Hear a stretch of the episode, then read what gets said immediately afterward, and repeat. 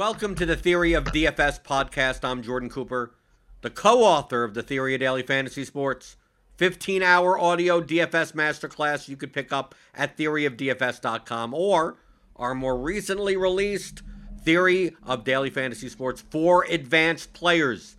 10 chapter audio course plus, uh, plus Excel tools. Tools for you to use.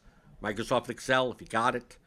Uh, James McCool has made tools, and it's the tools that I use in combination with uh, with projections, ownership, and optimizer. Go pick that up. Theoryofdfs.com joined, as always, Neil Orfield from Stochastic, the, the host of the High Stakes podcast, other shows, on the contrary, listen to, and uh, taking a look at uh, at your uh, your lineups for in the Millie. I I think I did better than you. I saw your post about how well you did yesterday, and I thought the show tomorrow is going to be insufferable because Blender had all these big wins. Great no, Sunday. Well, it wasn't in GPP though. I mean, I still made a Yeah, lot yeah, of okay. money in GPP. But you made like ninety six percent in cash, something like that. Uh, oh yeah, oh yeah, you, and you won a little bit. I, I destroyed, and of course, I Yeah. like eighty percent of my volume is in cash games. So like, so when that happens, and then I got you know about 67, 68 percent of my props on Prize Picks and Underdog hit. So that that that's more. I I cleared maybe about eighty five hundred on the on the day in profit. So that's It's a nice little Sunday. that's that's pretty good. I I lost more than that. I think. no, well, so- what what did you play? What else did you play besides because the Millie that's three thousand. Yeah, so I played the Millie. I play. I always play the uh, on DraftKings. I play both the early afternoon and the late afternoon slate. I also played the 44-44 on DraftKings this week, which I don't usually do. Uh, I didn't cash that one, and then I, I did enter the uh, the King of the Gridiron, which is Oh yeah, that You know, three dra- K contest. I got an email about that. I said, get the Yeah. fuck out of here. Yeah, and I so I I don't like it. there's only 141 people in it. Uh, I thought it'd be more interesting if it filled the, to 250, um, which was the max, and I did okay in that one. So I, you know that, that's not necessarily money lost. That's this is the first of four weeks, but I didn't win any money on that slate. So um, yeah, played all those, and of course I played the the Millie on FanDuel. Uh, and then I also played the late afternoon slate on FanDuel. Didn't play the early one because there wasn't enough up top for that one for me. Um, I kind of hate these five dollar millies that FanDuel is running out. Even for me, like I, I you know, I love large field GPPs, uh, but the five dollar ones where it's like five hundred thousand people you're competing against, it's just too much for me.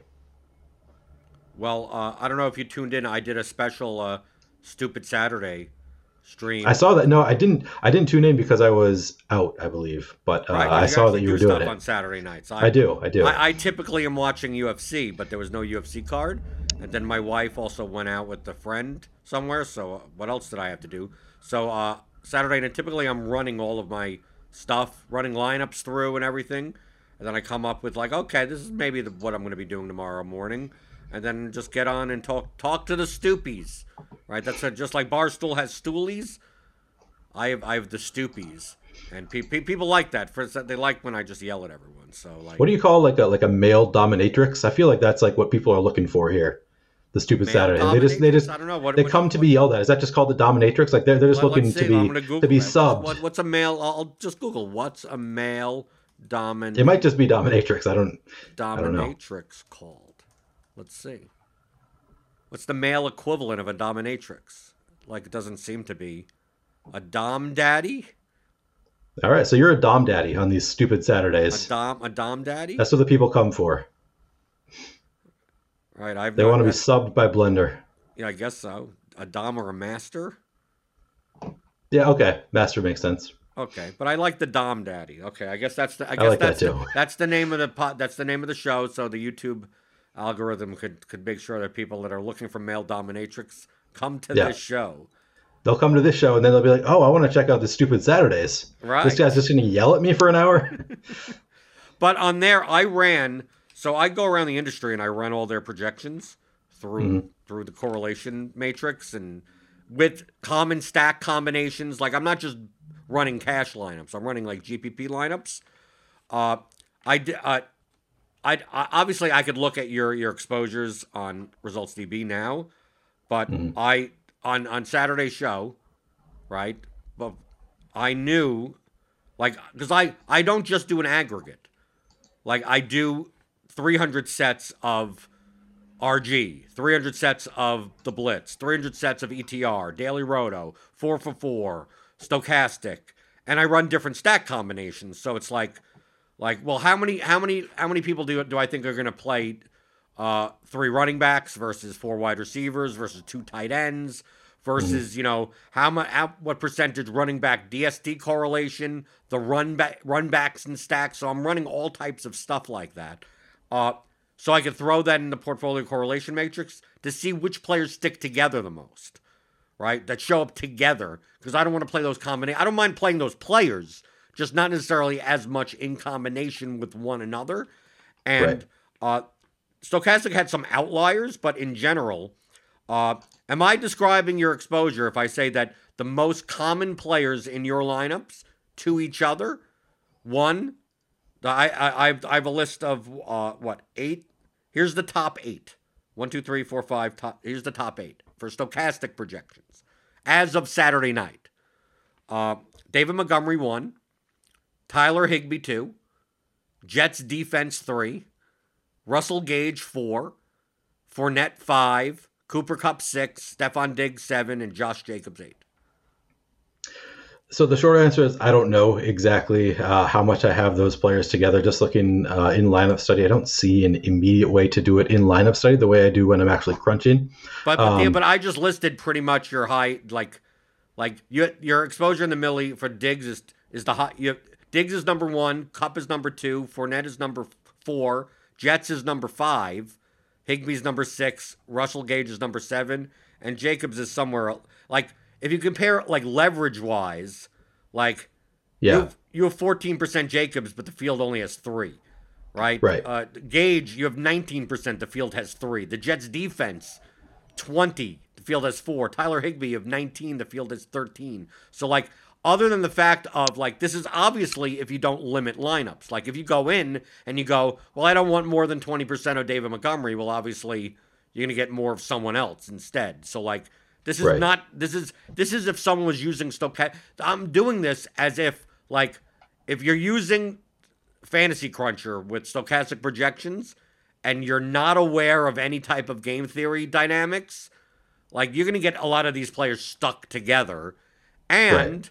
even if you're building a 150 set with some uh, game theory dynamics, you may get like the tops of your lineups, the tops of your portfolios may have these players kind of stuck together. Obviously, you're going to get more of someone that's that's more projected than than owned and and compared to other uh, other industry projections. That's why I can't just do an aggregate. I also want to do for each projection set because not everyone's using an aggregate. Some people just like, okay, I'm gonna I'm gonna use RG projections and that's it. And if you like, and I could I could I could just jot down. I mean, I have a sheet right here that I'm just jotting down and going, well, if you're using RG projections, you're going to get a lot of Romeo Doubs, right? You're going to get more, way more than uh, if you use on other sites. You're going to get, yeah, compared to other sites, you're going to get a lot more Doubs, and you're going to get a lot less Perriman, and you're going to get a lot less Dameon Pierce, right? But if you're using some other projections, it may be the opposite. Like like uh, the Blitz and Stochastic were much higher on Kupp for his 9900 mm-hmm. price tag at his ownership than other than other places. And then Stochastic was much lower on Amon-Ra St. Brown and T. Higgins. Mm-hmm. So like looking at your looking at your exposures, I mean you barely have any Amon-Ra St. Brown. Yeah, I was way low on Amon-Ra St. Brown. Um, I mean, for the, I look at the top of my exposure list and I see Diggs, Kupp, Kyle Pitts, uh, Jets defense, which honestly that kind of surprised me given how much I was targeting the Bengals. Um, but I didn't preclude them or anything. The thing that uh, I don't Leonard understand. Fournette. Can I ask a question? I think I don't understand because I'm not looking at exact lineups because I'm just looking at exposures. Like you had so little Amon-Ra St. Brown, yet your highest exposed stack was the Vikings. So yeah, I think I did a, lot, lot more of like Swift and Hockenson in those lineups. I, so I was trying to run a lot of DeAndre Swift, uh, not realizing that he was going to not play a whole lot. I liked Swift against the Vikings. I mean, I only had 10.7% Swift. Uh, he was 7.4% overall. I don't think I had a lot of Hockenson. I also liked uh, DJ Chark. I thought was an interesting. I'm trying to see where I ended up with. You didn't have that DJ Chark. Yeah, apparently not. I had eight percent Hockenson, so I was above the field there. I think I just spread it out more. That's what it looks like. Right, because I'm just looking. I'm just looking through. Because I obviously I'm not looking at individual lineups. I'm just looking at like the fact that you that Cousins was your that you, you had the most. You had 16 percent Cousins stacks, and still barely adding Amon-Ra St. Brown means you were just making Cousins stacks either with no run backs or using Hockenson instead of Irv Smith in that lineup, or do double tight end. Like, yeah, I and I also yeah I did have 4.7 percent DJ Chark, which was you know triple the field. Okay, not quite triple, a little right. bit more than double. So yeah, it looks like I just kind of spread out my ownership there. I didn't realize how little Amon Ra I had. That was I don't think that was intentional to go that low. Well, but but um, isn't that highlighting my point, Neil? Yeah, but I'm not so, saying uh, I'm not saying it's good or bad. I'm not saying like, oh, Neil, you did something wrong. I'm no, I know you're not. That if that if you're not paying attention, if you're not, I don't want to say not pay attention, but like if you're not going out of your way to do certain things, like based on the stochastic projections, you're going to get much lower Amon-Ra St. Brown. Then you realize, unless you just say, I want a 15% minimum, and then you, then you're going to get other people instead in the other lineup. Like this, this is more of the fact of like, if you don't go out of your way to do something, this is what yeah. ends up, this is what ends up happening. And for the good or the bad, it, it depends on if you don't, if you don't care. I mean, like it, I'm not saying you're not you can't make good lineups or you're making bad lineups. It's just that like you said, you didn't realize how little of him you had. It's like, well, I realized how little of him you had unless unless you did something. Just like I would know that like I, am not going to be surprised coming on the show going, wow, why'd you have a lot of Russell Gage? Why'd you have a lot of Jets defense? Like I, I'm not. Why did you the the common the common? I heard I heard the question. I heard you ask on uh, on the the Friday show about uh, your your best friend your best friend, low ceiling Ben Skowronek, right? Oh yeah, I did down there at 3400, right? Yeah. So it's like, yeah, stochastic projections are much higher in Skowronek than anywhere else. So it's like, sure. But I also I gave Ben Skowronek a boost. So like, so you it's true boost, that these even. things. You even gave him a boost. But I mean, so so here's what you need to realize, and, and I guess this week it looks like my players stuck together the way you would expect. But I change projections kind of drastically. So like my process involves crunching sometimes 20, 30 times. And I'm going through and I'm changing the projections enough that I'm sort of surprised to see that these players stuck together uh, to the extent to the extent that you would expect them to, or that I was, you know, so close to in line with what you would expect with the stochastic projections. Um, but like, I mean, I guess Russell Gage is an example of somebody that I think I actually lowered Russell Gage pretty significantly relative to other people in his range just because I didn't really believe the ownership projection. I was like, there's no way Russell Gage is going to be this low owned as the number one wide receiver in Tampa. And then, of course, he came in and he was only 3.5% owned. So if I had known that, I would have gone even higher than I did on Russell Gage. Right. But you, um, but you, you would know that if you looked at other industry projections and like Gage is. Yeah. Gage, like that's why I'm saying like like I said I even said on the stream I'm like using these projections, you're going to get a lot of these. I'm not saying that's good or bad. I'm just yeah. understand that, like, oh, you're getting a lot of a guy that's only three percent owned. He's not going to be three percent. Well, if everyone used stochastic projections, you'd be correct, but not everyone does. So seeing those out, yeah. like Dame, I wasn't as concerned about Dameon Pierce. I had a lot of Dameon Pierce, and he was projected decently owned, but I knew he wasn't going to be that chalky. But I also knew that David Montgomery and Leonard Fournette, you know, like that. I, the one, the one guy that I missed on like the, basically the one mistake, and I always judge my play based on, especially uh, when I play exploitatively, based on on ownership. On had I known someone was X owned, I would have played these lineups differently. Not even more or less of, just like, oh, the relative value I thought I was getting in this lineup, I wasn't. Or these lineups have way too much relative value because I thought they would be more owned. And the one guy that I came in twice as owned as I projected him being was Miles Sanders. Hmm. 22% yeah, owned in the milli. I had him at 11. So I had him as a anti-correlative player.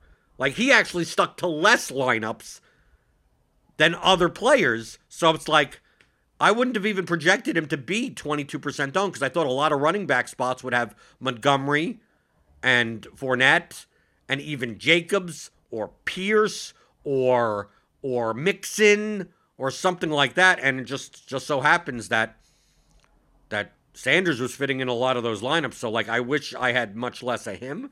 And also, but the things that I got correct was Uh, Jalen Hurts was an owned quarterback, but he didn't carry receiver ownership. Like I, I, Mhm. I, when I was running through lineups, like I, I, I created a list of like here, here, here are lineups that here are players that are going to be that may be more owned than you think they will be, and one of them was like Hollins, Doubs, uh, Raheem Most, Mostert, Curtis Samuel, um, uh, Tyreek Hill will be more owned than you think. Waddle will be more more owned than you think, and uh, and stack wise, like Tua, Goff, those guys will be more owned than you think. And then on the other side, it's like I the the most underowned than you think.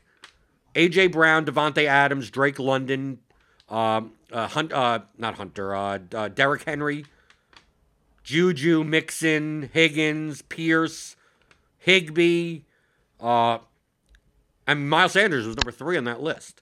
Like, and I had the most underowned uh, that you'd expect. Number one, Mahomes. Number two, Burrow.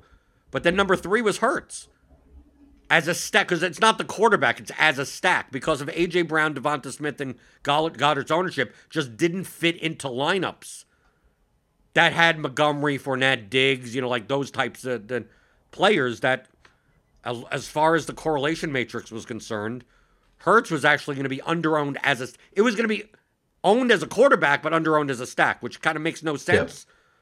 But people do play unstacked quarterback lineups and whatever.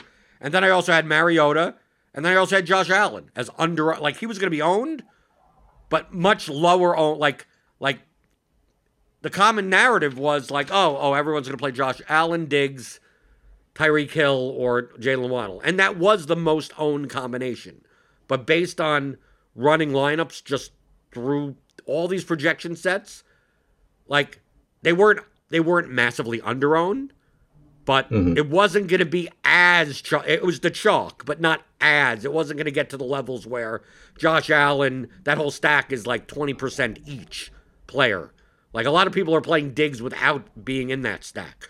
And then once you have once you add Gabe Davis and Dawson Knox to that type of stuff, it gets even lower. And then when you add Raheem Mostert or Chase Edmonds to that, like it gets even lower. Like so, it's like these Allen stacks. You can make Allen stacks that are still good enough that aren't Yeah. as chalky in combination, uh, depending on the lineups that you're building. So like. Like I spent like two, two and two and a half hours doing that because it takes time to run with all the combinations. So I'm running 300 sets. That in lineup HQ that may take three minutes, four minutes to run 300 because I have all the settings in and everything. And then the Excel spreadsheet takes two or three minutes. So I'm basically I'm just like, okay, run, put it in, put it in, jot down notes, save that, then running the next one. And I'm in for each projection set, I'm running like three different types of stack combinations. So like we're talking about 900 lineups per set, and then I'm also doing the same for the aggregate. So taking just an equal aggregate of all of them, Mhm. and then doing so like that's what I spent two and a half hours doing, just so I could get to like okay, what are the combinations of players I should avoid or have less of, and one of the combinations of players that I I, I should have more of? And the only the only miss, really, I mean, between both lists, the only miss was Miles Sanders. So I mean, I I I was very comfortable in the process. Like I I very similar last week of like I I look at my lineups and I go, I'm not I'm not I'm not ashamed of what I played. I'm not I I'm I'm perfectly fine. Other than any lineup that had Miles Sanders in it, I could have probably played a better a better lineup than it Sure. because I if you had expected. Miles Sanders at 11% ownership and not to Yeah. be the third chalkiest player on the whole fucking slate. Yeah, no, that uh, that didn't work out. Um, as you're talking, I just pulled up Alex's ownerships to compare them to my own because I'm like I'm I'm sort of surprised to hear that uh, you know that I'm over the field on all the players Well, you let me, expect let me me to be pull it up under on the field. Hold on. So I Yeah. can see what you Okay. Awesome. Because I listened to uh, the, the, the, the, the review show this morning. I haven't listened to that yet. Yeah, it's it, and you you have a very similar. It seemed like because if you go to your your your your exposures and you just sort by leverage, which means how under the field you are or over the field, like the most owned players, it's all bright red, right? Yep. And that's exactly what Adam said on the show. It's like I barely played any Montgomery. I played a ton of of of the two games that had like sixty plus totals, and still he, he still lost. He lost Yeah. his ass Yep. Even fading a lot of Me the too. So yep. it's like it's the same thing. Okay, so Al- Al- uh, Alex lost 840 on the slate, so twice as less as you on mm-hmm. the ROI. And uh, wow, okay, he just he just he slammed. Yeah, no. Yeah, so I mean, it looks the same. It looks the same. I mean, truthfully, it looks the same. I mean, so, so his I, I would say is generally going to be a more pronounced version in terms of like over under the field than mine because I mean he he just uses the stochastic projections. He's not changing them. Obviously he does the projections. He's going to just use the projections that he's running out there. And his look closer to what I was getting before I made adjustments. So like, you know, he had 49% David Montgomery. I ended up under the field, but that's because I you know, chopped down his projection quite right. a bit because I was like, I think he's going to be chalk- chalky. I don't want to have that much David Montgomery. Alex went the other way because the projections, you know, had him uh, projecting really well. And like Leonard Fournette, I have 20%, a little bit over the field, but Alex had 52%, which is closer to what I was getting, you know, before I chopped down his projection significantly. Similar with Tyler Higbee, he had 56% Higbee. Um, so I, I can kind of see like, okay, it makes sense. So like even, even though I made all these tweaks to the projections, I still ended up over the field on a lot of these players who projected really well for stochastic, which, you know, that is kind of what I want to do. I want to trust the projections largely because I, I, think that they're great projections. I just, you know, I'm, I'm never going to want to play 56% of, or I shouldn't say never, but typically I'm not going to want to be playing 56% of a guy just because he projects a little bit better than some other players. I'm more likely to make little minute uh, adjustments to projections to make sure that I'm not getting that much of, of certain players. Uh, the exception being guys like Russell Gage. If I if I had trusted the uh, ownership projection, I probably would have just let it ride and gotten a lot more Russell Gage than I did. Right. I mean, if you take a look at, at, at Alex's, it's number one Kupp, Higbee, Fournette, Montgomery, Gage, Diggs, Skowronek, Jacobs is way over the field. I mean, like I'm just listing off the exact stuff that I saw before, but then I'm I'm looking at his exact lineups. So let me switch over. Because it's more about lineups, not players. Okay, so his top lineup. Yeah yeah, I mean, this is a contrarian. I mean, obviously, a lot of the lineups that he had were contrarian, but he had an 86 place lineup that Carr, Jacobs, Hollins, Adams, a super stack of the Raiders mm-hmm. uh, with DeVante Parker, Stefon Diggs, Houston defense, Cordarrelle Patterson. So a lot of lot of single digit, a, a field ownership total of 73. Right, but yeah, then I mean, yeah. once we look at the top, we're going to see a lot of like contrarian builds. But like I see a lot I'm scrolling through and very similar players are sticking together. So like regardless of like this next lineup is a Mac Jones, Rhamondre Stevenson, Kendrick Bourne, Mark Andrews, three plus one. Mm-hmm. But what, what what are the one offs in the lineup? Fournette, Kupp, Gage. Right. Right. Like so so you take a look and you see it's like you go through some of these. Fournette Gage, Pitts, right? Even even these are, these are super stacks. Allen, Singletary, Diggs, Davis. No Dolphins. So it's like you take if you scroll through just scroll through the lineups and you'd see Montgomery Gage together. I mean, like I'm not just looking for like oh well are they going to be played in stacks? It's like okay the next lineup Fournette, Gage, Kupp, Dobbs.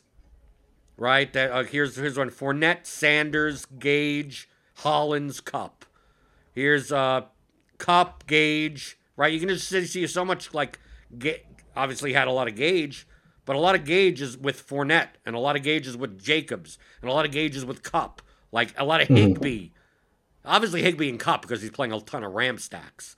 Yeah, but like Higbee and Fournette, like I to just see the comparative ownership. I'm not sure if we could do this per person. Let me just take a look at. Uh, no, I can't do it. I, I could I could do it in in the, the Excel, but not in Results DB. Of seeing it's like how many how many Gage in just the gate. What was the exposure of all the other players in Russell Gage lineups? Right. And if like if that and answer is like eighty percent Kupp, it's like this is what I'm not saying what he's doing is is wrong. This is not a right or wrong thing. It's a more of or less of thing that that the variance factor of his portfolio is very heavily dependent on certain player combinations. Meaning yeah. that, let's say, for instance, like uh, Cooper Kupp did, you know, put up 45, right? It's like, okay, Cooper Kupp, you're going to need Cooper Kupp to win. But it mm-hmm. turns out that, like, he has 60 Cooper Kupp lineups and 55 have Russell Gage, and Russell Gage has two points. Right. So it's like the fact that you have all the Cooper Kupp, like, dude, Isn't you need matter. Cooper Kupp and Russell Gage. That's going to matter more to you than just one or just the other. But it could Yep. be that depending on how you play your lineup portfolio, that you could play out of 150 lineups, you could play 75 Kupp lineups and 75 and 75 Gage lineups and only have them combined in a 20 total lineups. So Yeah. it's like if one does well or one doesn't, like you still have more of your lineups have one or the other, right? That there's the individual lineups are fine. It's just a matter of how much variance do you want in your portfolio, and then Right. what other types of lineups are you competing against? So, for instance, if everyone, let's use the exaggerated example. Let's say that the tr- the source of truth for everything is stochastic projections. And That's mm-hmm. what everyone was looking at, and they weren't aware that other people were looking at the same thing. So there's no mm-hmm. sense of like, well, they know what I know, what they know, that type of thing. What ends up happening is that, like, okay, our projections say that that Stafford stacks, right? Stafford stacks with no run back, and Russell Gage and Josh Jacobs are like that. That those are good lineups. Yeah. How many combinations of the other players are there? I mean, like, imagine if instead of instead of the 236,627 entries just being like maybe 1% of the entries is based around people that use stochastic projections, and let's just say it's 100%. Like Stafford would like Cooper Kupp would have been like 30% owned on this slate. Yeah. Right? He I mean he wasn't, but I'm just saying it w- it would end up happening that Yeah. way. And then Right. what com like then it's like, well, how do I play 30 per- how do I play a ton of Cooper Kupp but just not play it with Russell Gage and Leonard Fournette and Higbee? So I, I agree with you that uh, that there is no right or wrong in terms of how you're doing these matrices, but also I generally go from the perspective of I don't want my lineup set to look exactly like everybody else who is using stochastic projections, uh, because even though you know I think they're they're great projections, and even though it's you know as you say maybe one percent of the field in a field of 250,000 people, that's still 2,500 people that I need to that I'm competing against if I'm using the exact same projections as everybody else, doing everything the exact same way. So I do try to change up my matrices a little bit there. So, um, so seeing that you know that I have essentially the same players sticking together does feel like a little bit of a leak to me. Right, but then But sometimes something that I'd you like see to work these on. Alex lineups like he's using super stacks, and that's much less. Like now, now you now you're reducing that. So like th- th- th- this is a spectrum. You could do you could do one thing. You do like I mean, here's here's a Marcus Mariota, Cordarrelle Patterson, Drake London, and Kyle Pitts. So mm-hmm. a four man stack with no Seahawks run back. So he's just running four plus zeros. It's like does it well this lineup doesn't have anyone of the top eight. This is extremely contrarian. 52 ownership sum. But some of these lineups I look at and I go, just based on like the fact that you're stacking kind of overstacking, Brady, Fournette, Gage, Perriman. Feel free to have Cooper Kupp in that lineup. I mean, like his Damien Harris and Cooper Kupp. Okay, fine. Then Right. right? That even though Gage is in this lineup and Fournette is in this lineup, it's like, well, also Perriman's in this lineup, and also Andrews at two percent at tight end is in this. Li- it's like, as a total lineup, this particular lineup, I'm, I'm, I look at the lineups, I'm like, that's fine. I'm not a big fan of the super stacks for large field GPPs, the four plus zeros. But I mean, they get there some percentage of the time. But I mean, I'm just looking through the individual lineups, and then I could look at yours. Uh, let me go back to NC or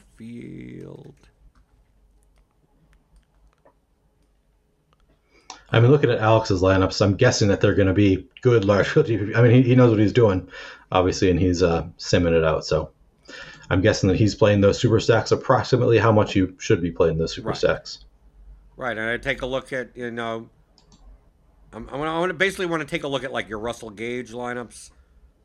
I mean, like look, take a look at this lineup. I mean, this is a lineup that came in 2596. Carr, Adams, Hollins, right? You got uh, you got Derrick Henry as a run three plus one with Henry there. You got Mo- Raheem Mostert and Stefon Diggs across from him, right? And then you got uh, Kyle Pitts one off and Russell Gage and the New England defense. Ownership some 75. So like Like even though Diggs and Gage are highly correlated, but I mean, take a look at the rest of this lineup. You're playing a four percent Derrick Henry, already in a three man Yeah. Raider stack that is all single digit owned. Like, what's wrong with having 26% owned Stefon Diggs in this lineup? And Russell Gage, who would, who, if you knew was only three, per, Right. three No, and a half that- that sounds owned, like a good lineup to me. Jam into as many lineups as possible. So I look, I look at this individual lineup and be like, okay, this is fine. Here's a Gage pit. Here's another Gage Kupp lineup: Mariota, Patterson, Pitts, Rashaad Penny. Okay, these are all. This is a 57% ownership sum lineup. Yet you still have Kupp and Gage in it. Mhm. But that's perfectly fine because look at the re- look at the rest Right. of the, the combination is overowned based on stochastic projections, but like the lineup makes sense. Like I'm I'm looking Yeah. through, it's like the owners here's an 89% ownership sum lineup. It's Hurts, AJ Brown, Logan Thomas. Then it has uh for it still has Fournette, Kupp, and Hig- has Kupp and Higbee together, but that's still perfectly fine. Has AJ Mm-hmm. has Rhamondre Stevenson at two percent. Like this is all this ownership sum is eighty nine point eight, and I take a look and I go, well, you still have Fournette and Higbee together, which is on the top of my list of correlative stochastic players. But in the rest of what's Yeah. wrong with this lineup? Like like the individual lineup Right. is still perfectly fine. Yeah, I guess that's true. Overall, even though I have individual players sticking together, it's not like I'm getting the same lineups as, as Alex or other people necessarily. So, yeah, I guess yeah, that's I'm, okay. I'm looking through them. It's like, okay, here's a 108, right? This would be on the higher end. You have Hurts naked. Yeah, Hurts naked with Logan Thomas on the other Really? side. You're not even aware you had this line. Huh, I didn't. That was unintentional. I don't think that I meant to run out. Yeah, I'm I, just- I think that I, I intended for Hurts to be with at least one pass catcher, but Right, so Hurts, Thomas, and then you have. I mean, I believe you. I just that, that was probably an error in my process. Right. Okay. So this lineup, just fuck this lineup then. Have Hurts, Kamara, Fournette, Diggs, Amon-Ra, St. Brown, Mack Hollins, Logan Thomas, Kyle Pitts, Arizona defense. Seems like a very weird Interesting. lineup. This, Okay. this seems like a lineup that maybe you cut and paste wrong or something.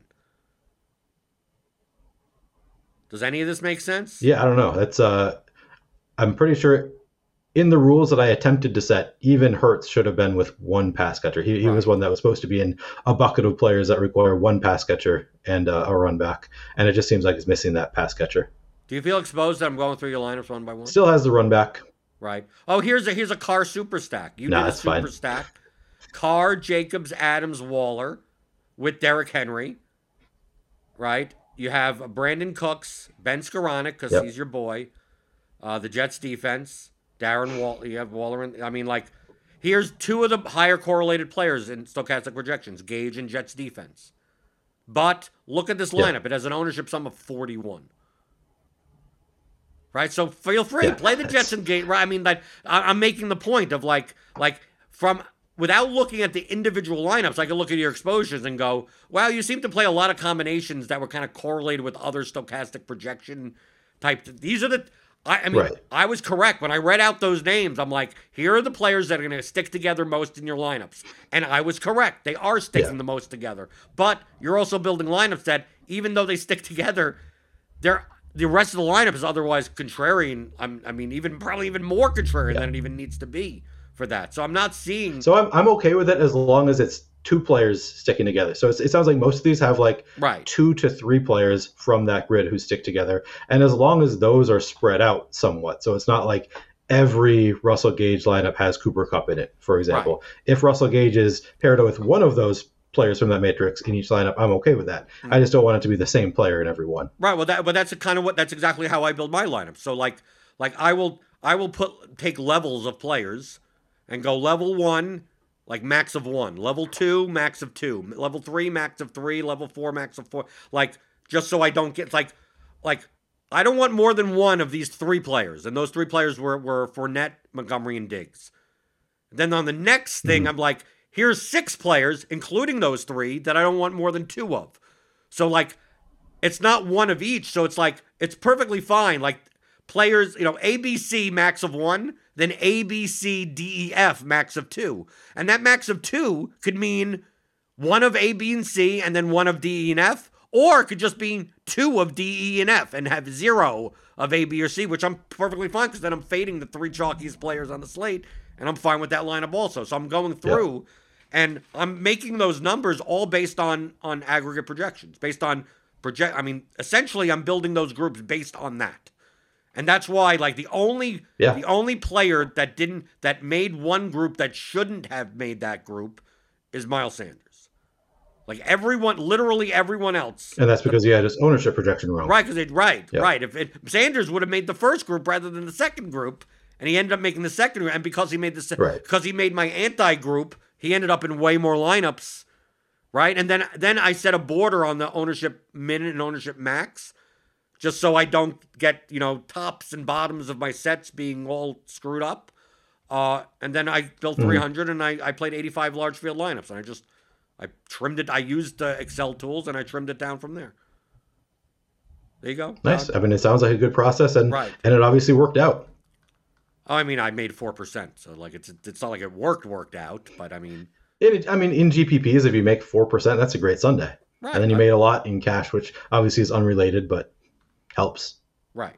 But the thing the the thing that I I, I like about this, and that's why uh, I don't know what I'm gonna I don't I don't know how I have to figure out NBA for this because Jesus Christ, I mean, six twenty five, someone's out. It's like everything you just might as well throw everything out. Right at that point. Uh, Yeah, it's really tough for NBA, I would Right. imagine. but Also, these groups have to be like instead of you know only two from this group, it's going to have to be like you can only have five out of these six players for Right. NBA a lot of the time because the projections are so good. Right. Uh, but no, but the thing is, is that this from I I did like a a, a simple test. I basically did I did two different processes.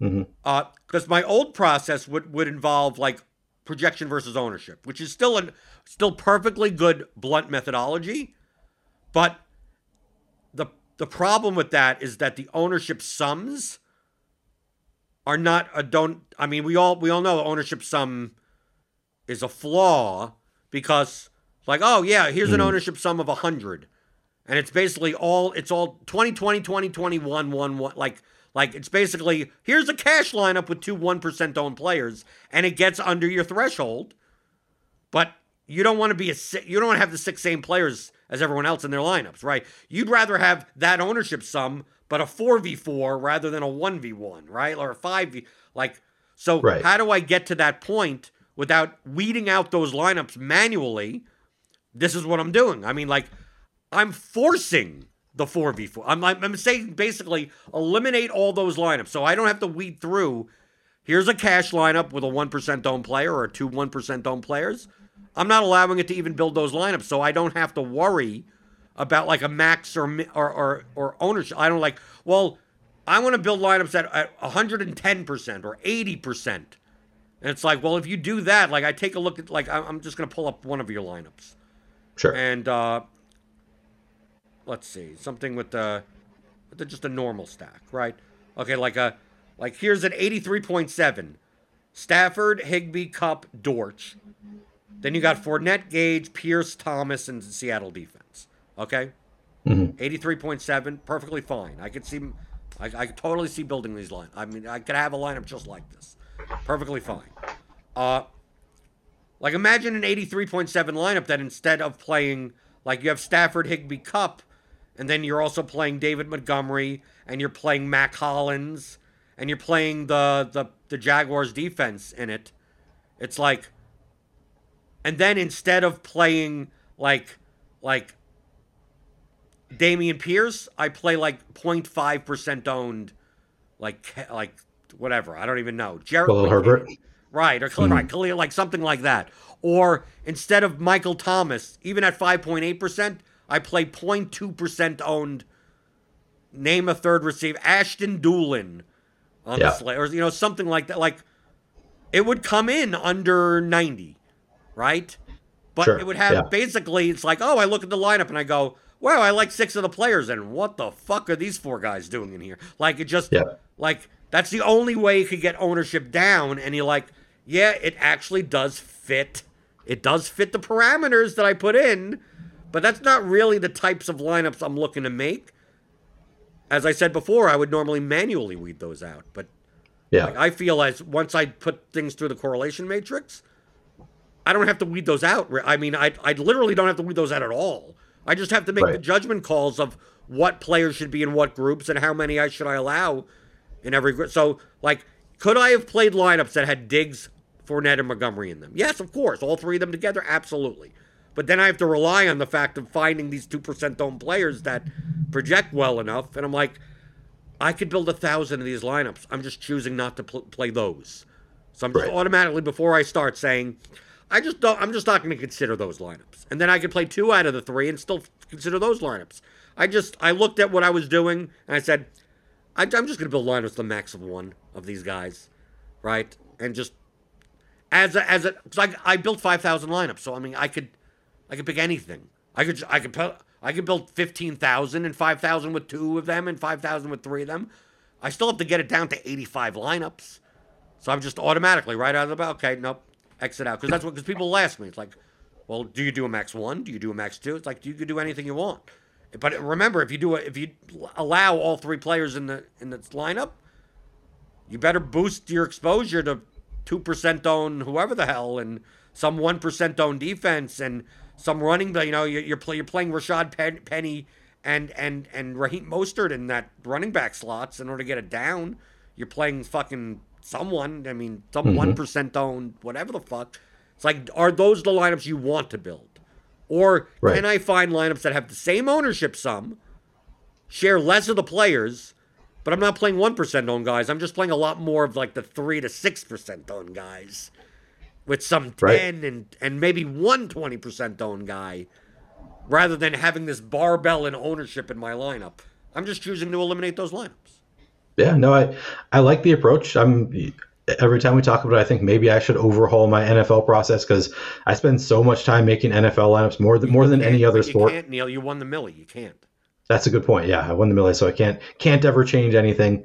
Um, yeah, no, I I could probably I could probably do some things more efficiently. It sounds like what you're doing is kind of what I'm trying to do in a more efficient way. Um, so it probably probably would make some sense for me to overhaul my process a little bit. I could probably save save myself some time and potentially make some better lineups as well. Jalen Hurts, Leonard Fournette, Antonio Gibson, Stefon Diggs, Allen Robinson, Russell Gage, Dawson Knox, Kyle Pitts, Las Vegas defense. Another there's another Hurts.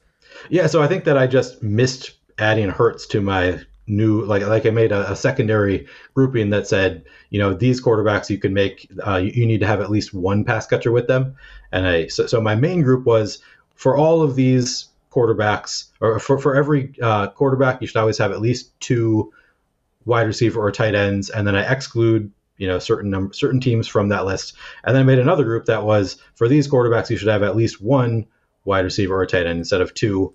Uh, and then I it was supposed to be include only of the teams that were excluded from the first one potentially, um, although there were some that I also included running back. So not not an exact science, but I think that Hurts was meant to be in a group that said uh, for these uh, include at least one wide receiver or tight end, uh, include only these teams, and I just left out Philly apparently. Right. My my my best lineup in the Millie. And remember, I bet 85. Like I don't know which lineups are going to go where. Right? Because I built 40 for the Millie, 40 for the slant, and then five for the $33 five max. And it and it, essentially it's random. Those 85 lineups randomly go wherever. Uh, but the best lineup in the Millie that I had was uh, Hurts, AJ Brown, DeVonta Smith, Curtis Samuel, as the as the stack combination. Uh, Josh Jacobs and Austin Hooper in tight, the tight end spot at 0.7% owned. And then I had uh, Jonathan Taylor, uh, Russell Gage, and the Jacksonville defense. Russell Gage. Sounds like a good lineup. Like that wasn't. I mean, DeVonta's. yeah, I mean, I got five percent on DeVonta's because I had Hurts was my number one quarter. Like I, Hurts only because I found that's like yeah, Hurts is going to be owned, but like he's not going to be stacked as much as he should be stacked. And of course, the the the Commanders Carson Wentz is awful. So basically, the entire the second half, the Eagles just took off. And they just said, "Do we have to even do anything here? Like, Yeah. they, they ain't coming back. Like, just do don't do anything." And then my worst lineup, uh, eh, my worst lineup in the Millie is worse than your worst lineup in the Millie. Oh, Your worst lineup was 61. My worst lineup was 54. And it was uh, Tua, Raheem Mostert, Tyreek Hill, with Gabe Davis as the run back. I had Sanders and the Philadelphia D together. a lot of good correlations here. Right. And then I had uh, Hockenson in the tight end spot and Justin Jefferson across Another correlation. him. Okay. Yep. Right. And then uh, my one off of Kendrick Bourne at 3,600. Sounds like a phenomenal lineup. Right. Other than the fact that the that the Dolphins didn't do anything enough, and uh, the the Vikings uh, put up 28 points, and uh, if you played anyone from the game, uh, you didn't get anywhere. Yeah. Correct. Like no matter how you stack that game up, you lost. Yep. One of my favorite games to stack, and it just did not work out at all. Right. I mean, the Bengals, the Bengals too. The Bengals was like, I love the Bengals. I talked about it on every show I was on. I love the Bengals this week, and you know they they come out firing right away, looking good. They throw a touchdown that looks like a touchdown to Tee Higgins. That's that gets called back, and then of course Joe Burrow said, throws a touchdown and said to Samaje Perine. It's like nobody played Samaje Perine. That doesn't help at all. Jelani they, uh, Woods on the Colts. Right when I Yeah. had Pittman, it's like, oh, Jelani Woods first touchdown. It's like no, and then he scores another one. It's like, Yeah, I dude, if I would have chose a tight end from the Card uh, from the Colts, if I was playing Matt Ryan stacks, it would have been Mo Alie-Cox or Kylen Granson. I played both of those guys. Right, you yeah. play both of them, and then it's like Jelani Woods has two touchdowns. yeah. I didn't even realize he had two touchdowns. Yeah. That man. That's tilting. right. No, the troll touch. I don't, I, and I never mind the troll touchdowns as much. Like to- to me, people get upset at the troll touchdowns. Uh, obviously in showdown, I love the troll touchdowns because typically Yeah, I have the I, I. I have the trolls. Uh, Yeah. But the troll touchdowns don't hurt you as much as you think. So like what ends up happening Because nobody has them. Right. No, but the thing is that people get upset. They'll go like something like this. They'll uh they'll have uh they'll have uh Michael Pittman or something and Jelani Woods. Or they'll have uh uh Derrick Henry, right? And then Tannehill gets a sneak. And you're like, damn it. Or Jeff Swa it's a it's a play action Geoff Swaim tight end corner play. And Both of like, these happened in the game yesterday. Right. Well, Tannehill may actually be owned because he's a quarterback, but it's like True. Geoff Swaim ain't owned. So it's like you're upset. People get upset. It's like, oh, it took away my Derrick Henry touchdown. Rather than the fact of like, like you could still get there with Derrick Henry. The thing is, you don't have to worry about Geoff Swaim really. Like it's not, it's not from a relative value standpoint. It's not Jelani Wood scoring. Like it's not like if you just check you're currently winning after Jelani Wood scores, it ain't gonna move, Right. right? Even though it took away a potential touchdown from one of your players, Jonathan Taylor, Michael Pittman, like really, it doesn't move. What would move more is like if you played zero Miles Sanders and he scores a touchdown, like Yeah. that's way worse than you than getting vultured. Or James Robinson, the better example for me yesterday, going off at 23% owned in the afternoon slate. Oh, in the afternoon slate, I'm like, James Afternoon. Robinson wasn't 23% owned. No, no, in the afternoon slate. Oh, because the afternoon slate, you had barely had anyone to choose. I didn't play the afternoon Yeah, slate. Cordarrelle Patterson. Yeah, we didn't have that that many great options, but he was still. And th- I mean, this was an example of the stochastic projections didn't like him at all. And a lot of times, you know, in those afternoon slates in particular, I'm willing to get weird and I'm willing to play some guys who the projections don't like. But he was one that I was just like, he's too expensive. Like, what are the odds he's going to beat me on this slate? So I didn't play him. And then of course he goes off. Uh, so anything else on this slate? Anything? Did we, did we learn anything? Did we learn anything from this slate? That is a good question. Sounds like uh, most of the good, like the pros, did well in cash. I heard a couple other people say so that they did well in cash on Twitter. Um, I didn't change my cash line. I, it's one of the rare times that I may, I set both of my lineups Saturday night, and I was confident. Like I, I went in very confident in both cash lines, and there were some two v two. I mean, it was like the the on DraftKings. Uh, obviously, if you played Mack Hollins as your punt, you won essentially. I mean, uh, to me, to me, uh, fuck the running backs. yeah, fuck the I- running I- backs. I'm, I, on on DraftKings, fuck the running backs. On FanDuel, the running backs are fine because it's touchdown dependent. Uh, I didn't I didn't even consider playing three running backs on, on DraftKings Cash. Like I just want I just want wide receivers, and once you plug in the guys that are going to be the most owned, so once you plug in Montgomery, Fournette, Stefon Diggs, Irv Smith, and you're playing some deep, you're either playing the Jags or the Panthers, you're playing some, you know, something down there. Mm-hmm. Then it's like, okay, now what do you do? So it's like you're you're probably playing Hurts or Allen, right? You got frisky by playing Mariota if you want, but I ain't I ain't going to war with Marcus Mariota. So you plug in Jalen Hurts and Josh Allen, and then next thing you know, it's like the only way to make these lineups really work. And then, do you want Amon-Ra St. Brown at 7,200? And it's like, yes, I want him. Like, just, I, I don't want to, I know he's going to be owned. He may end up being a $9,000 receiver. Just, just give it to me. I, I'm not, I, I, ain't, I ain't fucking around. Like, I, I, I'll, yeah. Right, I ain't fucking. And then once you do that, it's like the only way to play a lineup now is by playing someone that's under 4K. And the choices, essentially, from a projection standpoint, were Perriman at 3,900, Doubs at 3,800, and Hollins at 3,300.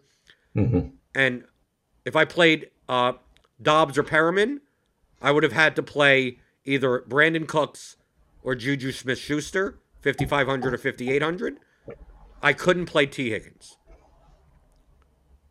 Looking, I, I said, if I could fill my three wide receiver spots with Diggs, Amon Ra, and Tee Higgins, fucking run me down. I don't give a fuck. Like like I, I ain't playing around yeah. with with the Texans player getting passes from Davis Mills and playing against the Bears.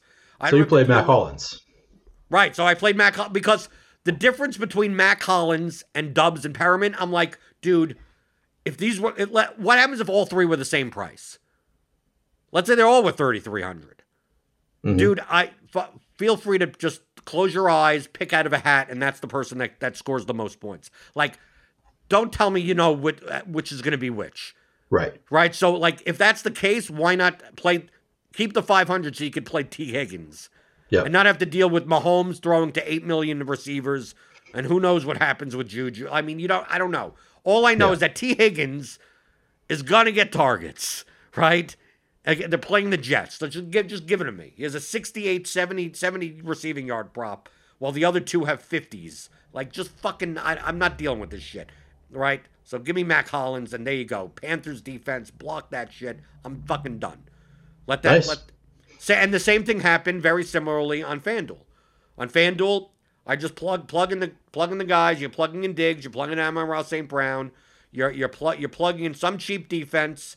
You're plugging in Hurts over Allen because he was much cheaper, 600 or something cheaper. Plug him in. You're probably now running back wise. Play Dameon Pierce is too cheap on on FanDuel at 5800, so you plug him in because you can't. You just care about opportunities and and goal line carries, and and work rate. So like I want to play Dalvin Cook, Dameon Pierce, and Leonard Fournette. Right, just like give me all those three. Right, because Cook was like 100 more than Mixon. It's like, but Cook is in a better game, so give me fucking mm-hmm. Cook right? And then once you plug in all those guys, it's like, okay, what's left? So it's that my choice was I wanted to play either pick Pitts or Higbee. Mm-hmm. Uh, but if I did that and still played the Jaguars were the cheapest defense, so you can't go any cheaper than that. I would have preferred right. to play the Bengals defense, but that was 400 more. But if I plug in the Jaguars defense and then played Pitts, I would have had to play Elijah Moore at my third wide okay. receiver set. So basically a five fifty five hundred dollar wide receiver. And I looked at that and I said, do I want Elijah Moore or do I want Juju at sixty one hundred? Right? And the difference would be either I play Higbee or Pitts or I play Zach Ertz. So I said, what's the what's the hugest difference between Pitts, Higbee, and Ertz? Other than er, Higbee's on a better offense, right? Mm-hmm. Pitts has more upside, Right. But who with Ron no Rondale Moore and and Kyler Murray throwing the ball? I mean, Ertz is Ertz is getting targets. I mean, like yeah, he's not, no yak. He's just gonna fall down. But I mean, he's gonna he's not gonna not catch the ball, and he gets end zone targets. So yeah. So it's like, is that enough for the 500? But I see it feel so much more comfortable with Patrick Mahomes throwing the ball to Juju. I thought you just said you weren't comfortable with that on DraftKings. No, not based on that construction. Sure right? Because I, I have no other options on this. It's like at the sixty one hundred dollar yeah. price. Like Tee Higgins was seventy three hundred on FanDuel. Like okay. I can't yeah. play Tee Higgins, right? I can't like. I'm I'm either playing Juju or DJ Moore, and it's like, what do I what do I feel more confident on a touchdown? Because remember, this is more touchdown dependent Yeah, site. So I'm like, do I think the Chiefs are going to score or the Jets are going to score, especially through the air? I'm like, give me Juju. Give me get instead of Elijah Moore, give me Juju if that matters on Higbee or Ertz, and then and like, and you just that's it. That like, like. So what, what was your what was your success rate in cash games on DraftKings versus FanDuel? Because it sounds like that was a better lineup. I mean, you, said that you won like ninety four percent of your cash games. on it sounds to me DraftKings, I like won you're 94 percent on FanDuel. Oh, on DraftKings, 90%. okay. okay. Uh, w- I'm guessing that the lineups that beat you on DraftKings were not lineups that you would have considered for cash games. Pretty, yeah, pretty much. Okay, because I'm I'm just trying to think of like what which cash game options would I have considered that ended up doing well, and it, I don't think there were that many. No, no, you could have played. You could basically you could have played Juju. Uh, you could have played Juju Allen lineups. They they were very close to each other. Uh, Okay. You could have played. Uh, who else was in that range? Like if you ended up on Russell Gage. I guess Mariota lineups could have been. Now yeah. Mariota. But the problem is, you would have paid up for someone that didn't score much better than Yeah, like like the lineups that you should. The really the lineups that you that you could have played. I looked into it, but I of playing. Don't play Hollins. Play Hollins and Romeo Doubs. Double pay down at wide receiver, and then you pay up for Allen. You play for Allen, Diggs, and then you pay up at one running back slot to like Dalvin Cook or something like that, or Joe Mixon. And you play, and that, but that would be a three running back type of line. I just looked at that and I said, said no, I'm not, I'm not going to war with two, two of the punt wide receivers yeah. that we don't know anything about. Like, no, I ain't, I ain't doing that. But so like, or you could have played Pierce. I think no lineups that beat me played a three running back build with Pierce. Everyone Okay. played Montgomery, so it didn't matter that he only had one point. Yeah. Uh, but uh, I think lineups that beat me in head to heads by like three points played basically they played Pierce instead of uh instead of the Amon-Ra St. Brown. No, instead of playing Higgins type or, or someone like in that range, they played Mhm. Pierce in the utility and then paid up for Allen. And had the Panthers defense also. So didn't Yeah, go yeah, That seems something reasonable. like yeah, it was it was cl- like that's why that's why I had such a high uh, win rate. And obviously I swept all the didn't matter, the double ups and the triple ups and every I, Yeah, I right. all of them. FanDuel was a little bit different because FanDuel uh, I lost by like two points to some Pitts lineups. Okay. Right. So like they so they would have Pitts and then some other combination. Uh, I obviously beat out the Mixon lineups. Uh, I I beat out the Montgomery lineups if you played Montgomery on FanDuel. But uh, like I don't know what lineups like there, there was a lineup that was I because I saw in some 50-50s that there were come there were like you know two or three people that I recognize that Mhm. had a lineup that was like three points higher than me, and I remember looking at it earlier in the day, and it was a Pitts lineup. So whatever Okay. Pitts lineup on FanDuel that allowed you to get down somewhere, like maybe they played Juju and they didn't play Amon-Ra St. Brown, they played someone else in that spot. or, or no, no, I think it was no, no, it was a Greg Dortch lineup. That's what it was. So they paid down. They instead of playing Elijah Moore, that's what it was. No, no, no. I know exactly. I know exactly what it was. It was my lineup, but instead of Juju, they played Dortch, saved a thousand, came up from Ertz to Pitts for five hundred, right, mm-hmm. and then came up from the Jaguars at thirty two hundred to the Bengals at thirty six hundred. Okay. Left a hundred on the table. That that was the lineup. Yeah, that seems reasonable.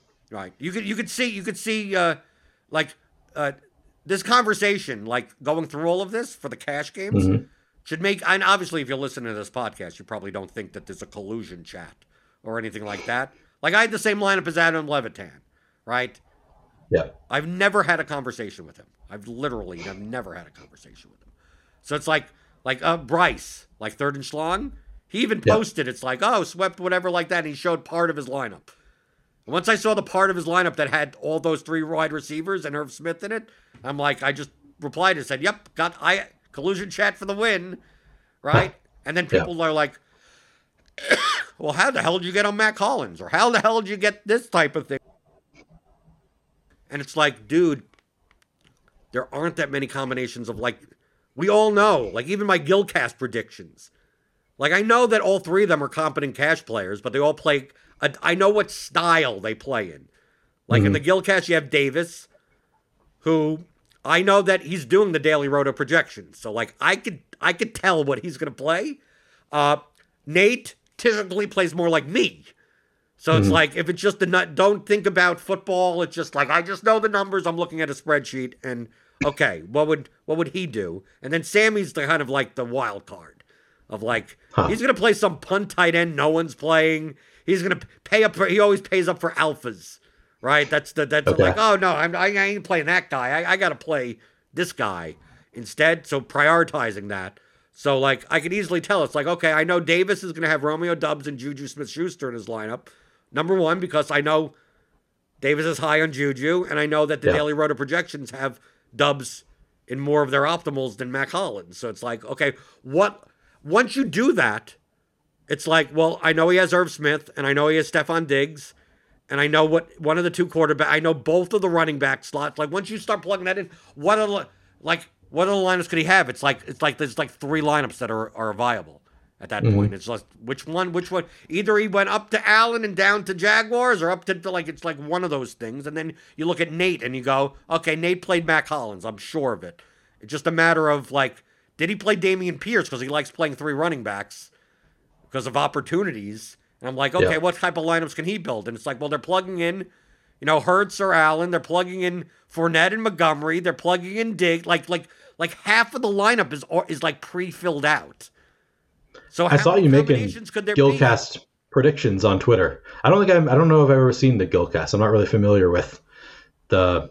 It's a, a podcast, I assume. Yeah, you don't. Or it's- YouTube it's show? A long, long, long time. Fan, it used to be on Fantasy Insiders.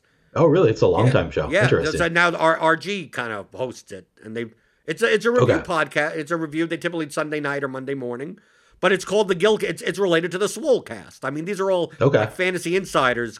It's it's Sure. half half. It's more entertainment than anything, okay. right? The Swolecast. I mean, I've seen the Swolecast. I'm familiar Right. with the Swolecast. but it's yeah. the same same type of uh, uh of, of feel, right? Yeah. Vibe. okay. But it's basically they call it Gilcast because they're all fish. Like the whole the whole. Oh, I see, I see. That, Okay. that, That's that funny. here's here's our lineup in cash games for NFL, and we're just gonna say how how bad or how great it was and rationalize our our our lineups and yell at each other and say call each other fish for doing Yeah. whatever they did. Right. So like it's it's it's like and and they're decent cash players. So it's like I know Right, right. they they're gonna play something reasonable. Just which which cut based on their personalities, which ones, and Yeah. that's why I could typically buy uh by like six o'clock, and I'm like, okay, what would make for the most entertaining podcast or whatever like this? Okay, okay. Davis played Juju, right? He obviously played Juju, and he obviously played Doubs because I know the Daily Roto projections. But then he had to swap because because he didn't play Matt Col because he didn't play Mack Hollins, and and so it's like okay, he has Fournette. He's probably going to change to like Connor or something like that. And it turns out I was I was I was correct. But he Right. changed from the Jags defense to the Packers defense and and uh, Fournette to, to AJ Dillon. So it's like okay, got behind, correlation okay. there. And what, okay, I get I get it, right? So Yeah. right, and and Sammy and uh, had had to do a very similar thing also. And then I was right with Nate. Nate didn't play Dameon Pierce, but it's like Nate played Ma- Nate played Mack Hollins, but he also played Brandin Cooks instead of Tee Higgins. So he Hmm. barely cashed.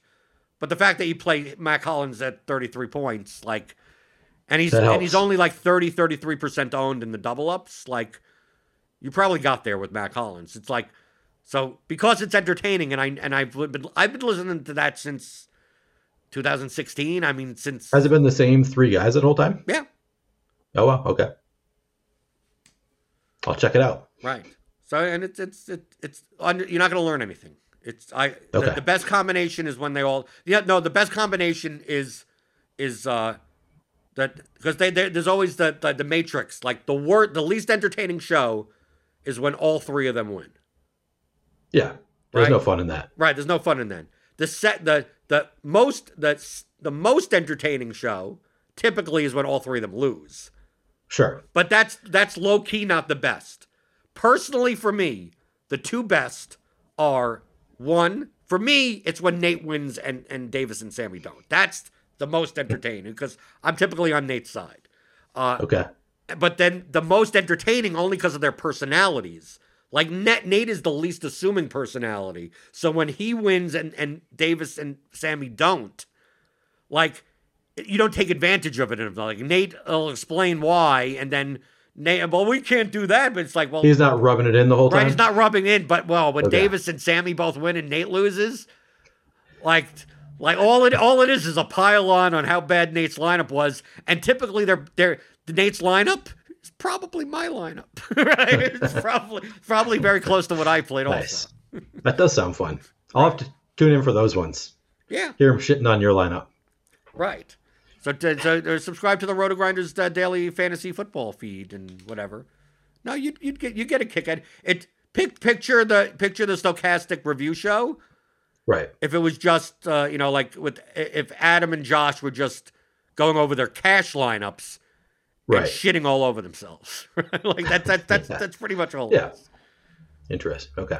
and they'll rationalize and, and you can learn like if you want to if you want you know it's it's not like you're not going to learn anything but you're going to learn through like Right. osmosis of like well Yeah. why would did they think a certain thing of like like davis is like this like mack hollins is the worst value play ever because we're just assuming something it's like he's a seven year veteran that uh, whatever like and he doesn't even play the same like route tree as hunter renfrow so why are we just assuming that like it matters right? But Romeo Doubs is whatever because we don't know anything, right? Right. And these guys, and he was the only one at practice because all these other guys were sick. It's like I I I listen to him and I go, both are unknown, both have a Right. Right. ton of fragility. So you'd be so confident on one and on and versus the other is just ridiculous to me. And that's kind of the point. And that's why I'm like, if I'm not confident on any of these fucking guys, why not just play the cheaper one just so I don't Yeah. have to play a 55 play somebody else who you are confident in. Yeah. Right. I'm more confident in going to war with three high-end wide receivers, right? Just like, can I get, can I get, I need to play these four guys. I need to play Hurts or Allen. I need to play Fournette and Montgomery. I need to play Irv Smith, and I need to play Stefon Diggs. Like, that's preloaded, doesn't matter. I'm doing that purely for, obviously, they project the best anyway, but I'm doing it even just for blocking. Now it just comes down to, do I play Amon-Ra St. Brown? Do I play Tee Higgins? Do I play, it's like, do I play Amon-Ra St. Brown? It's like, yeah, I want him in my, yeah, yes, yes, Yeah. yes. Put him in. And then, okay, now who do I, now all of a sudden, it's like, like, do I want to play Curtis Samuel here? Do I want to play, like, it's like, dude, if I could just 6,100 for Tee Higgins, like, let me just plug him in and just like whatever works. Like, if I Yeah. lose with these three receivers, I could I could sleep at night. But I ain't I ain't lo- I ain't I ain't plugging in a Commanders wide receiver with Wentz behind center against the Eagles, and then like feeling or Cooks. Yes, I I I picked on Davis Mills, primary pass catcher, in a game against where the Bears are probably going to run forty times, and the clock's going to Yeah. go out. I mean, like Yeah. like let me just let me just play these guys right like but that's the rationalization that is what that kind of the show is of like Yeah. what do you think of here and Which- then obviously It makes sense that I've never seen it because I don't play cash games, so I don't really focus Right. too much of and, my and energy then they on- do they do But you can still GPP learn from lineup. those. they do a Yeah, okay. GPP line they typically play the $50 red zone and they Okay. discuss what they played in there and most of the time they lose there right because I'm with GPP you Most of the time, we all lose in GPPs. right, yeah. exactly. But uh, yeah, so I guess that this is this was this is my review of the of the Gilcast. But Of that's the where the predictions tweets come. Like every at like six Yeah, o'clock, yeah. I'll always tweet here the predictions for each person, and and a lot of times I'm very close. I'm sure. Right. If there was Gilcast prediction DFS, I'd be pretty good. No, the the only other thing that I'm that I wish that there was, uh, on that on that that kind of jokingly, I'm eerily, eerily good at predicting judges' scorecards in MMA. Really? I'm really good at it. I mean, I'm I'm, always not on talk- I'm not talking about like one. I'm talking about literally all three of them. That's I mean that's really impressive. I'm on Twitter like I search in like the fighters' names, which like I have to like figure out how to spell this 14 characters that don't make any sense to me. I figure it out. I put it in Twitter, search it, look for the latest, and I read like 12 different people like going nine are like sure that it's this fighter one, and then the other three are sure that it's other, this other fighter one, and I'm like I never have any idea what has happened in the fight when it goes to a decision. Right? No, well, nobody knows. No, well, the Twitter. thing is, is that I'm not judging the fight. I'm judging. you're the judging the, judges. the judges. Yeah, right. yeah, so I I'm like. I look at the fight and I go, and also the odds, because a lot of times the market actually is right. So it's like when I see a, a close round one, and I'm like, I could see the judges going. I could see one judge going the other way and two going one way, and then I see like the the odds, like the live line is now like minus three fifty for one fighter, and I'm like, yeah, maybe all three do go that one way. Like I'm judging it based on, and then I go and I look at it and go, yeah, he all he did was really hold the guy down. He really didn't inflict any damage. And earlier in the round, this guy landed a couple of shots. It's like I think a lot of people may think this one guy got Right. that round, but I think two out of the three judges gave it to the other guy. Right? But Wait, one so of them, but one of them got judges. suckered by the fucking takedown. One of the right. judges got suckered by the takedown. It didn't count the other shit.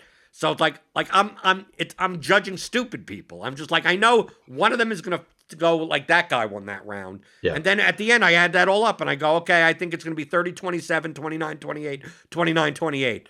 And then it comes out be like, clear, you don't know the actual judges. You're not like, No. you know, this judge is going to vote this way, and this. Ju- okay, No, I don't know. For a second, I thought that's what you were saying. Or or Okay. uh, Camicho or what. I, I don't know who the judge. Yeah, that I could be even more precise if it comes down to that. But uh, yeah, but yeah, I just I look at a I just look and I go I could, yeah, all I could a clear round of like yeah, all three judges gave it to the like this is this is an easy one. This is Yeah. a toss up and uh sometimes it's a people think it's a toss up and it's really not a toss up and it's like like no I based on the judging criteria this this fighter should have have all three scorecards. Like this and the judges are not going to be stupid to award for some for octagon control. Like like people don't understand the judging criteria so it's like they they they're going to think that this guy stole the round at the end because there wasn't that much action and the striking numbers were similar but it's like, but based on like the four minutes of the round, like based on the judging criteria, really, it, it was kind of clearly enough to the judges that it'd be one. So then I just do that and I just go, you know, I go, oh, it's going to be 29 28 split.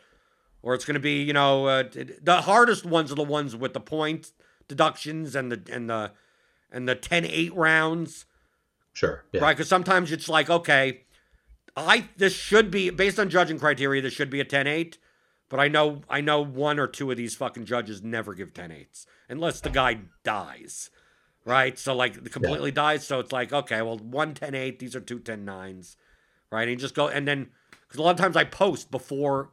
I'm in I'm in Brett Appley's uh, Discord during uh Okay, sweating, you posted uh, in Discord. You should yeah. post it on Twitter. No, well, I mean, For the rest of us. I'm not going to post it on. Uh, oh, I think that because by the time people see it, it'll be five minutes later, and I'll be Correct, like, right, I'm just like it's going, it's heading, it, like the, the cards are coming out. I'm like, I think it's going to be, I think it's going to be, I think it's going to be 29 28 split, or I think it's going to be 30 27, 30 27, 29 28. And a lot of times it comes out, it- it's not a 30, 30 to 27 unanimous.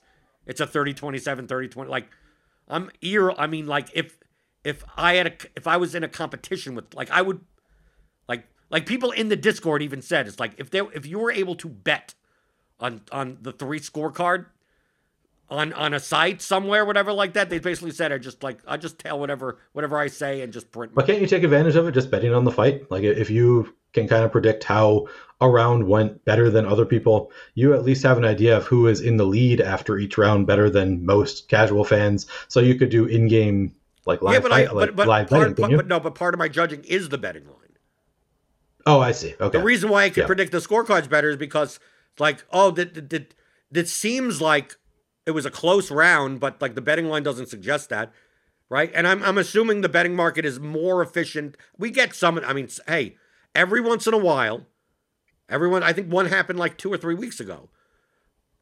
At the end of the third round, the betting, the live betting closed with one fighter minus eighteen hundred, and he lost the Wow. split decision.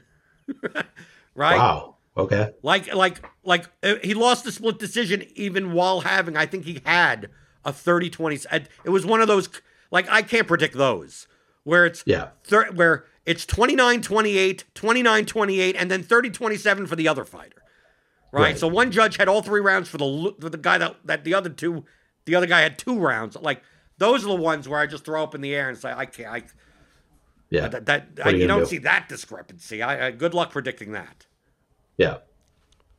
But yes, if there was a, So- if there was a way that after the third round was done in that like three minute window, So you need to be doing what I'm doing on Twitter. Is what I'm hearing is you need to be searching the, the fighter's name, seeing the same things that I'm seeing when people are saying this fighter won 30-27, whatever, and just say want to bet. You know, just respond to tweets saying I want to got bet. what I got three minutes to make a bet. I got You got three minutes book- to make a bet. Yeah, close the bet. right three minutes to book a bet, right? So I have to, but but the key is the three the three cards, right? It's like 30 Sure. 20 like like oh I have it 30 27. So what what happens if he wins 30 27 30 27 29 28? Does that I mean is that like like no we have to bet on the cards. If you think it's going to be hmm. 30 27 unanimous, okay, I could bet against that. I could bet, you know, I could say no, it's going to be 30 27 so- 7 29 28 29 28. Then you go, oh, you want to bet? And then I have to be able to price that now and then be able to obviously, you know, I mean, dude, you got three minutes to do this. Like what? Like for how much am I going to do this on each? And then find one for each. With it's not the random people on. Twitter who you've never met. Right, right. Then you never met, right? And then it's not the same person. If there's like one guy that's like, yeah, I want to bet you every time. It's like, okay, at least that I have Yeah. constant action, right? I could do. It may not be feasible. It may not right, be it's not feasible. it's more. It's more of a like little feather in your cap type of thing of yeah. of of whatever. That's you know, that's that's my that's my skill as a dom daddy, right? Yeah. Is that is that the name? Is that what we're calling this? You got a lot of skills as a dom daddy. Yelling at people. I mean, you're you're the best in the business.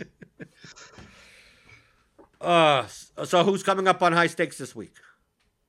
uh, so I'm taking. we- We're doing every other week now. It's going to be uh, Jamie Steed next week Okay, why every because we're doing week? seasons now. You know, kind of try to do it over the uh, take a little summer break because people just aren't around watching over summer. So trying to just make the the timing work a little bit better. Okay. And also now now I'm doing on the contrary every Friday. I've got to book a guest every week for that. So it's just a lot to be booking people. You know, multiple Oh, po- people. poor you, poor you. Yeah. How many? So how many? Sh- so uh, how many shows do you do a week now during NFL season? So lately, I've been doing. I mean, do we count videos on demand? Because I, I do two videos on demand for the showdown slate each Monday and Thursday, and so then I let, us count. Let's count that as one. One. If, you're doing any type of short videos, just count it as one on a day. Okay, uh, so then I'm doing uh, one of those on a Monday, and then I'm going to be doing a deeper dive for NFL Monday night. Also doing an article each Monday and Thursday, but we're not counting that. Uh, so then Tuesdays, I have the day off. Well, yeah. Uh, you also Monday you have this show. Yeah, yeah, yeah. If we count this show, then I'm doing three on Mondays. Uh, is not doing any content. Uh, Wednesdays, I'm doing NFL mo- morning show with Lofty. I'm doing uh, uh, the ownership show Wednesday mornings. Every other week, I'm doing high stakes on Wednesday afternoons. Okay, so that's a. And then, yeah, and then during baseball season, I'm now doing uh, deeper dive for MLB Wednesday evenings. And then Thursdays, I've got my two VODs again, so that's one more. And then in the evening, I have uh, deeper dive again.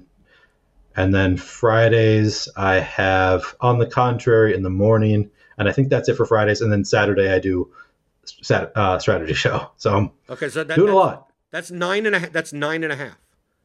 Yeah. Because high stakes you count every other week, so I'm counting it as a half. Yep. Yep. That makes so sense. that, that's the. I mean, you're you're up there with me. I mean, yeah, they're keeping me busy. right? If you take a look at how many shows I do, okay, so I, I during in season in NFL, I'm typically doing obviously the pregame show.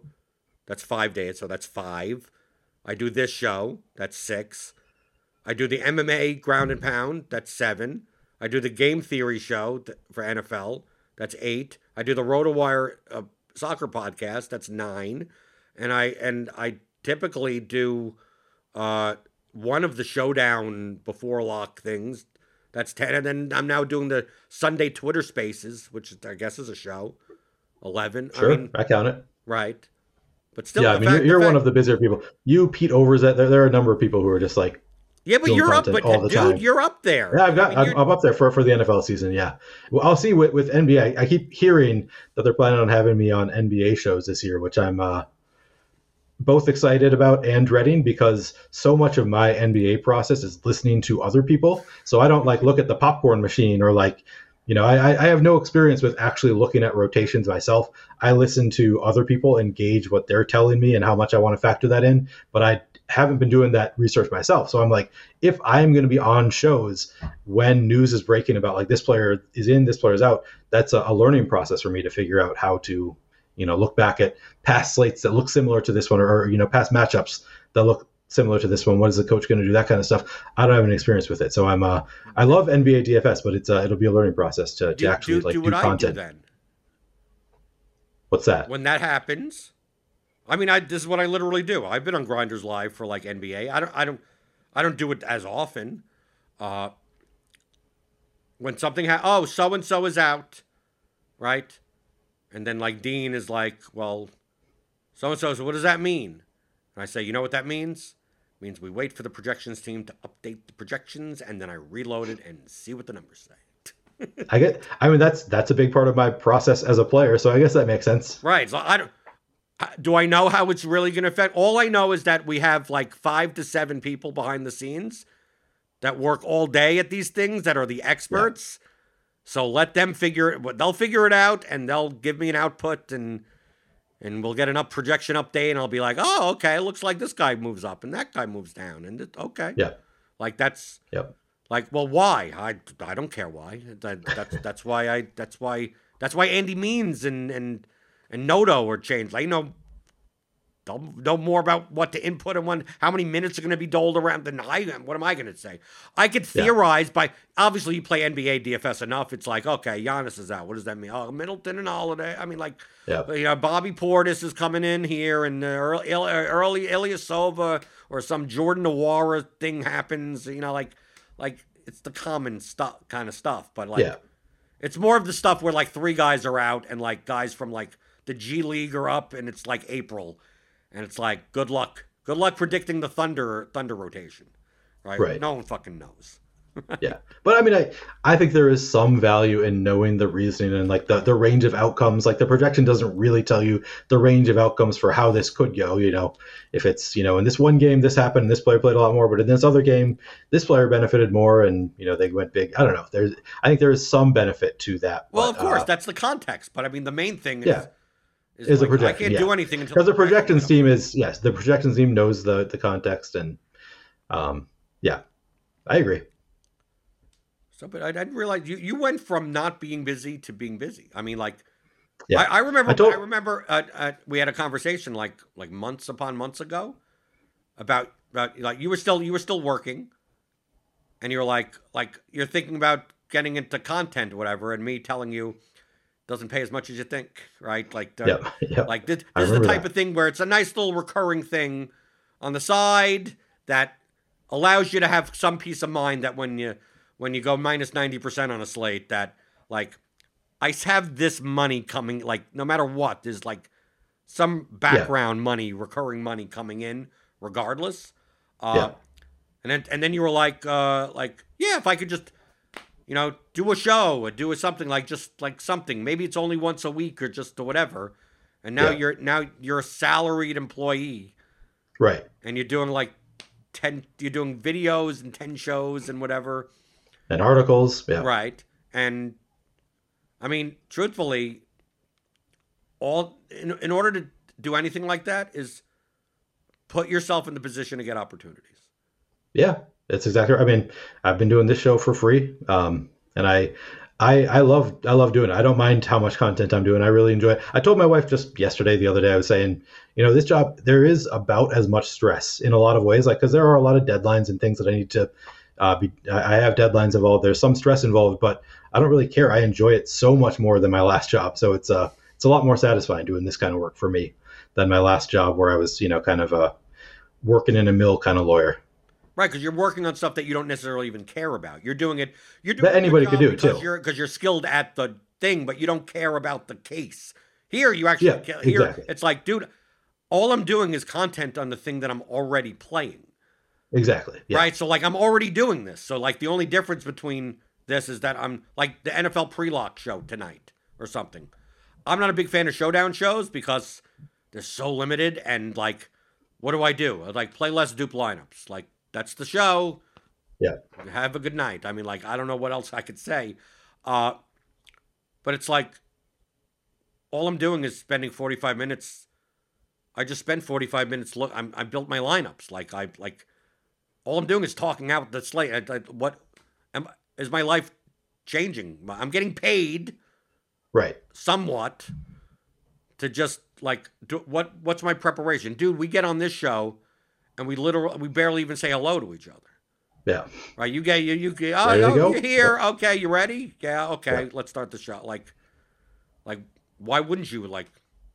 Yeah, you're not getting paid for this, but what else would I be doing right now, recording in the afternoon? I would just be what, just Yeah. watching a movie Nothing. or something. I mean, like what? This is what I, I don't even know. right, I easily waste time if I'm not doing stuff like this. So right. no idea. Right, so at least get at least get paid to waste it. If you and and you get to talk about the thing that you like the most to people that actually understand what you're talking about. Exactly. Yeah. Right, I can't have these gig. conversations with my wife. Right. Right, she has no idea what's going on. She has some idea. Yeah. For for for a wife for a wife, for a significant other, she she conceptually knows a lot more about DFS than than some of some of the people that play DFS. Some of the Right. bad DFS She understands the concepts that you talk about because Well, she's I mean, probably to, to some extent, she, Yeah, that- yeah. that- like the number, the number one thing that she understands that a, a layperson wouldn't is that like that if I'm rooting for something now, I'm not typically not visibly like ah come on and blah blah. I'm not doing anything like that. But if she's in the living room while like MMA is on or something like that, and it's like, and I'm like, I need, I need this, I need, I want this guy to win and she knows why. It's not because it's like, oh, because you think it's gonna. He, she knows that like it's probably because he's low owned, Right. right? Like Yep. she, she understands like that concept of like you want to play, like you were probably playing guys that are under owned and oh, like that just concept of ownership. Right. You would figure like, does your wife understand the concept of ownership? Yeah, mi- mine does too, actually, Okay. because I mean, because we also talk about it, you know, a fair amount. Not not a lot. It's not like her favorite thing to talk about, so we don't talk a lot of DFS. But from time to time, you know, we'll, we'll talk a little bit. Right, but I mean, if you if you like won a t- like won a hundred thousand dollars in a GPP or something like that, you said, yeah, like it was great. Like my three percent owned guy got three home runs. Yeah, Like she she, would know what that understands means. why that that that's the re- like. Like Yeah, it's not like yeah. oh yeah the thing that everyone thought would happen I had the whole I every all the chalk hit right Yeah. like it like she understands that there's some game theory around that Sure, rather for sure. and, and if you talk to some random person on the street that's like yeah i heard a draft No. Like you'd go what i don't even understand even what you're talking about yeah, our lives are, are, are- and we're not complaining about it not at all. right Good some life. people complain some people are like oh i gotta do this and i gotta do it. like like dude this is this is the dream it's, this is the dream I would. Some people on Twitter are like, uh, somebody made the. I think John. Uh, I forget. I forget his name. Somebody. Somebody made the post about. Uh, you know, oh, you're you're living people's dream. You got to keep in mind. You can't complain about this. I'm like, it's some people's dream. There are some people who would dream about doing what we do. I don't know that it's everybody's dream to be. no it also DFS depends on what you consider what the level of dream is i Right, have very right. low standards so like to me it's my dream but then some people you know they're like no that I, my, my dream is to live to own my own private island I'm like well that's you Right. you ain't you ain't doing that through fantasy sports Right. content like that There there are better ways to make money. right there there's way way more efficient ways to make money this is this this is a way to make money so you have just enough money to not have to do something else Yeah. like that's that's Exactly. really at the like the you're right like and that's still only like the top five percent of people in fantasy sports content. Most of most Right. of the people that you're reading and consuming content from in fantasy football, they have all the, like they're they're they're not getting paid much. If any, some people it's free. Some people like like you're not like it's. Oh well, the guy has thirty-two thousand followers. It said yeah, and he Right. still has a regular job. You don't get paid for followers. Right, you don't get right. I can't. I can't pay my, my mortgage with, with, with followers. Like, okay, I'm gonna give up two thousand. Right. So a lot of people don't realize that that, and me personally, I wouldn't do it for that.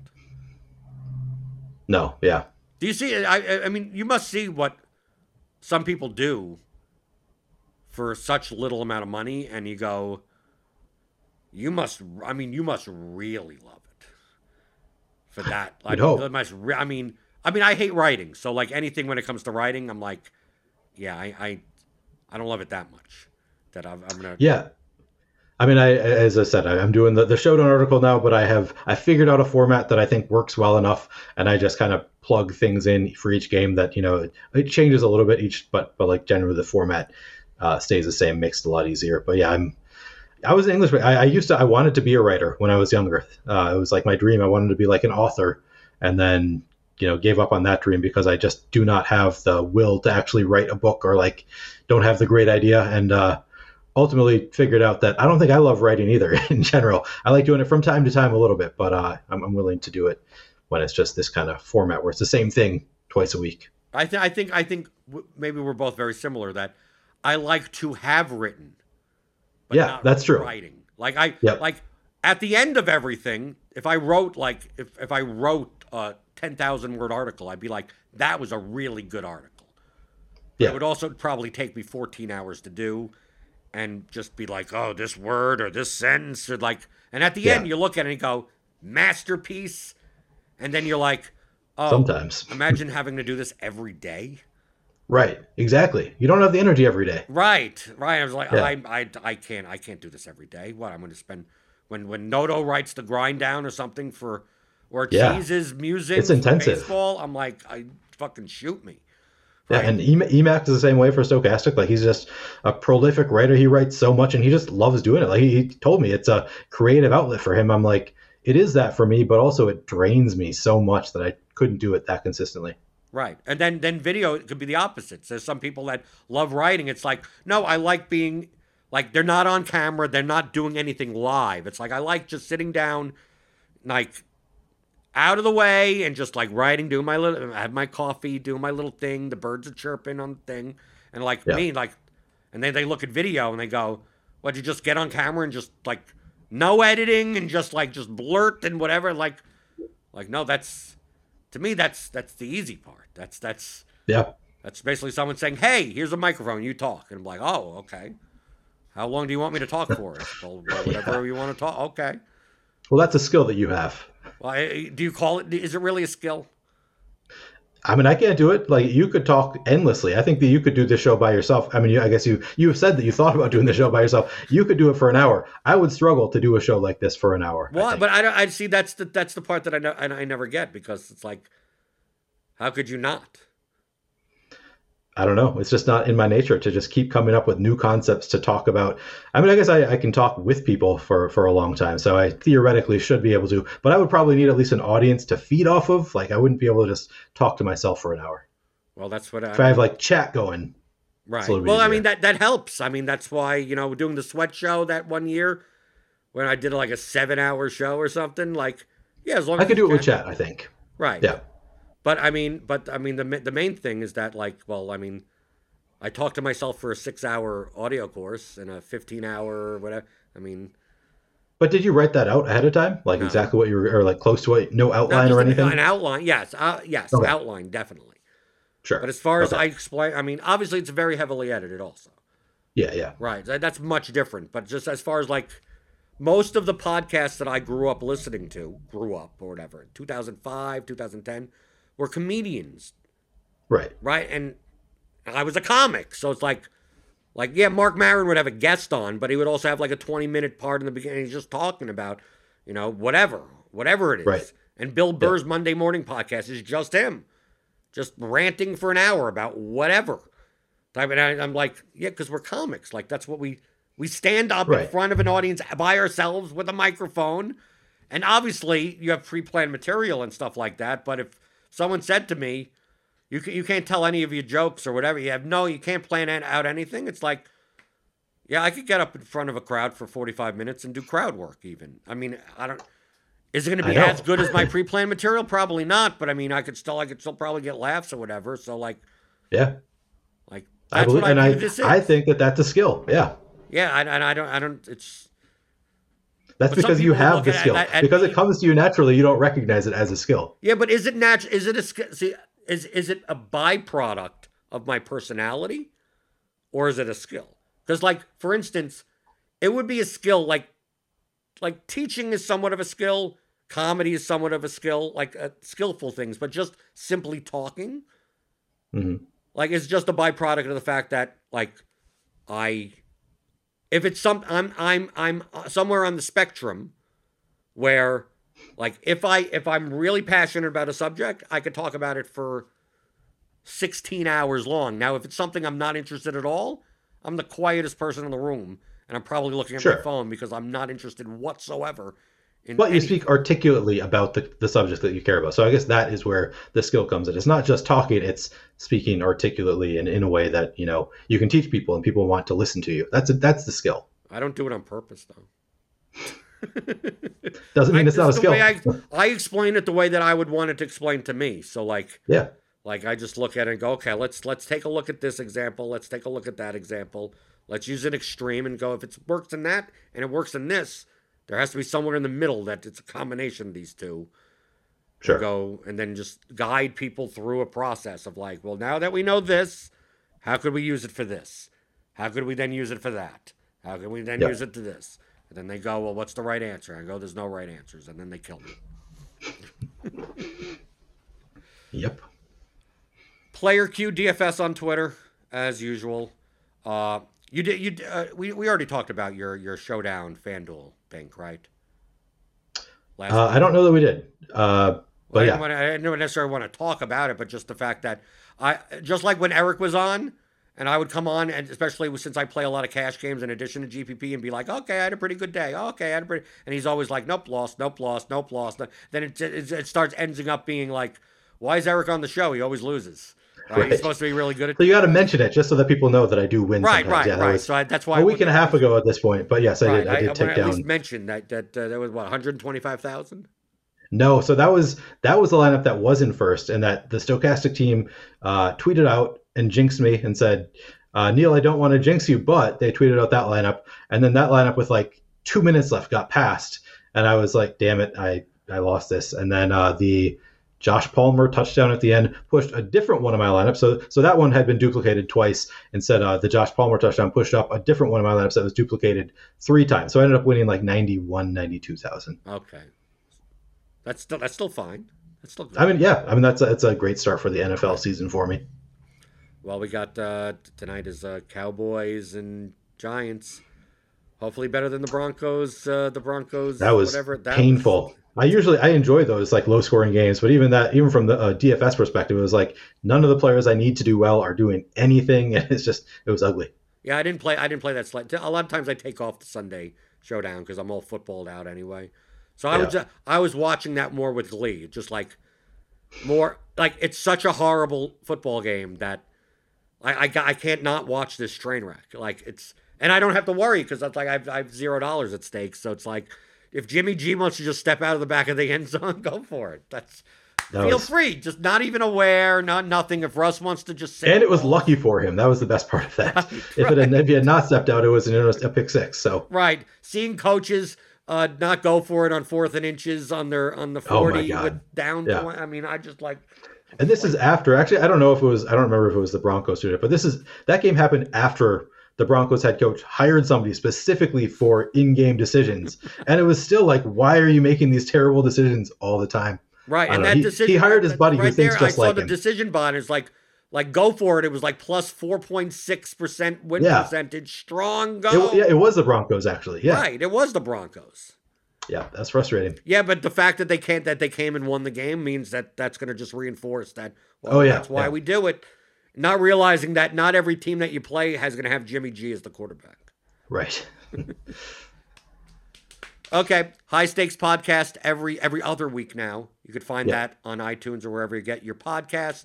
And uh, uh, James just pushed an update. We we added some new features to the tools uh, in the advanced players course, Theory of Daily Fantasy Sports, that you could pick up at theoryofdfs.com.